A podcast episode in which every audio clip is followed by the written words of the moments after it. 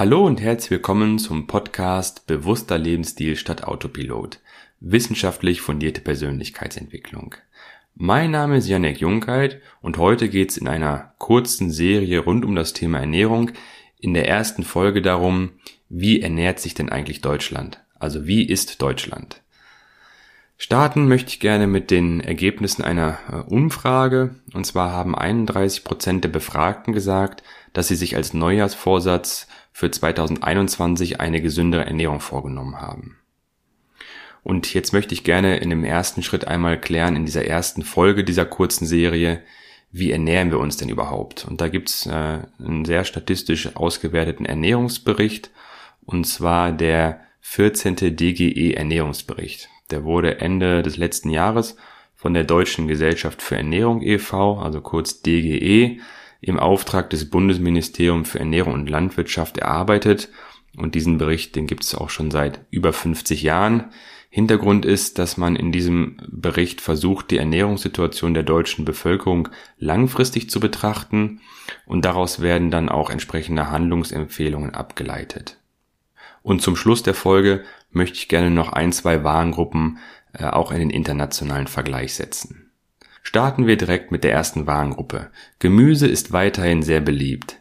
Das ist natürlich sehr erfreulich, denn Gemüse, wie ihr alle wisst, ist ja auch ein sehr gesundes, eine gesunde Lebensmittelwarengruppe. Ähm, der Verbrauch von Gemüse, der stieg weiter an und lag 2018 bei insgesamt 104 Kilogramm pro Kopf und Jahr. Und innerhalb dieser Warengruppe, da gab es vor allen Dingen bei Tomaten und Möhren und Rüben sowie Zwiebelgemüse auch Zuwächse, aber auch die Hülsenfrüchte, die auch zu dieser Kategorie äh, zählen, die sind auch mit angestiegen. Der Obstverbrauch hingegen ist leider rückläufig.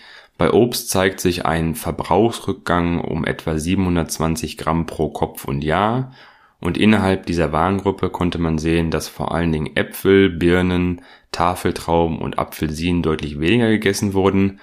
Und wie du es vielleicht auch schon kennst von den vielen sozialen Netzwerken und auch den Rezeptvorschlägen, ähm, zeigt auch diese Studie, dass Beeren deutlich im Trend liegen. Der Bananenverbrauch ist auch um etwa 180 Gramm pro Kopf und Jahr angestiegen und der Verbrauch von Erdbeeren, Trockenfrüchten, Kirschen, Pflaumen, Aprikosen und Pfirsichen, der ist sehr stabil geblieben. In der Warengruppe der Getreideerzeugnissen und frischen Kartoffeln, da ist es so, dass äh, zwar hat der Nahrungsverbrauch von Weizenmehl seit 2007 signifikant zugenommen, aber Roggenmehl und Brot und Brötchen wurden weniger verzehrt, so dass es in dieser gesamten Warengruppe Getreideerzeugnisse zum leichten Rückgang gekommen ist und auch der Verbrauch an frischen Kartoffeln, der ist äh, statistisch signifikant äh, gesunken. Bei den tierischen Lebensmitteln, da ist der Fleischverbrauch mit 60 Kilogramm pro Kopf und Jahr, also erfasst wurden äh, die für den menschlichen Verzehr verfügbare Rohware, und da sind diese 60 Kilogramm natürlich noch relativ hoch. Also ähm, zwar war es erfreulicherweise so, dass der Verbrauch an Schweinefleisch gesunken ist, aber bei Rind- und Kalbsfleisch und Geflügelfleisch, da hat sich ein Anstieg im Verbrauch gezeichnet. Fisch, bei Fisch ist es hingegen so, dass der Verbrauch in die Deutschen in den letzten zehn Jahren relativ stabil im Durchschnitt so etwa 14 bis 15 Kilogramm pro Kopf und Jahr und dann bezogen auf das entsprechende Fanggewicht. Bei Milch und Milchprodukten, da sieht man eher eine abnehmende Tendenz, außer beim Käse, da stieg der Verbrauch auch um etwa 200 Gramm pro Kopf und Jahr an.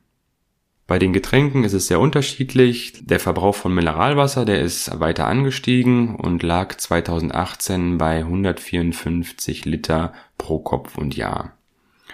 Kräuter- und Früchtetees sind auch leicht angestiegen. Kaffee ist weiterhin auch ein sehr beliebtes Getränk, auch mit einem Zuwachs von 1,4 Liter pro Kopf und Jahr ähm, Fruchtsäfte, Nektare und Gemüsesäfte. Da war der Verbrauch leicht rückläufig. Und bei Erfrischungsgetränken, das ist eine sehr erfreuliche Nachricht dieser Studie, und zwar der doch in der Vergangenheit sehr starke Anstieg bei dem Verbrauch von Erfrischungsgetränken, der ist gestoppt und zeigt nur noch eine leicht schwache positive Tendenz. Und der Gesamtalkoholverbrauch, der sank weiterhin, wobei Bier mit einem Rückgang von fast einem Liter pro Kopf und Jahr am deutlichsten betroffen war.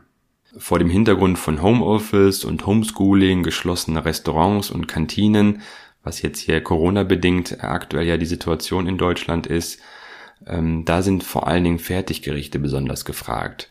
Und hier hat das Statistische Bundesamt äh, Destatis mitgeteilt, dass von Januar bis September 2020 in Deutschland rund 1,1 Millionen Tonnen Fertiggerichte produziert wurden.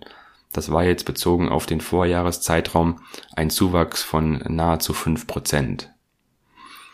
Jetzt muss man natürlich die Fertiggerichte auch in verschiedene Kategorien einteilen, aber da ist es auch so, den größten Zuwachs gab es bei Gemüsefertiggerichten wie etwa Gemüseeintöpfe um nahezu 7,4 Prozent.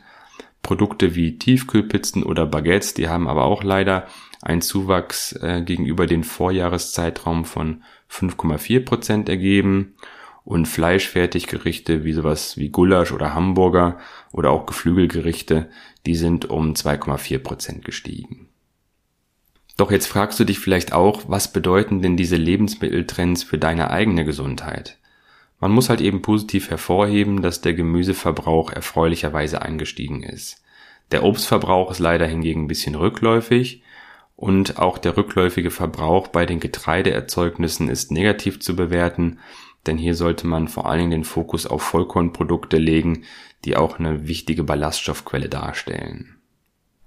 Zum Schluss möchte ich gerne noch den Obst- und Gemüseverzehr in Deutschland im EU-weiten Vergleich einmal darstellen. Und zwar ist es so, dass leider bei dem Gemüseverzehr die Männer in Deutschland europäische Schlusslicht bilden. Also sie sind ganz weit unten.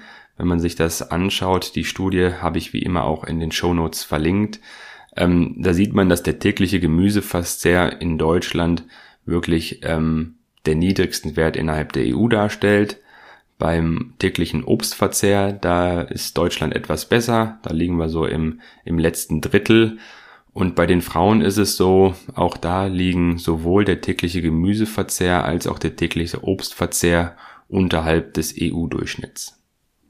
So, das Fazit lautet also, wenn auch dein Vorsatz eine gesündere Ernährung war, dann solltest du mehr Nüsse und Samen, Hülsenfrüchte, Vollkornprodukte, Obst, Gemüse und Fisch essen und weniger Eier, rotes verarbeitetes Fleisch, Geflügel und gesüßte Getränke. Zusätzlich werde ich dir die Folge 4, 6 Tipps für eine gesunde Ernährung hier in den Show Notes auch nochmal verlinken. Dort sind nochmal einige weitere Studien mit aufgeführt, wenn du dich auch noch ein bisschen tiefer in das Thema Ernährung mit einarbeiten möchtest.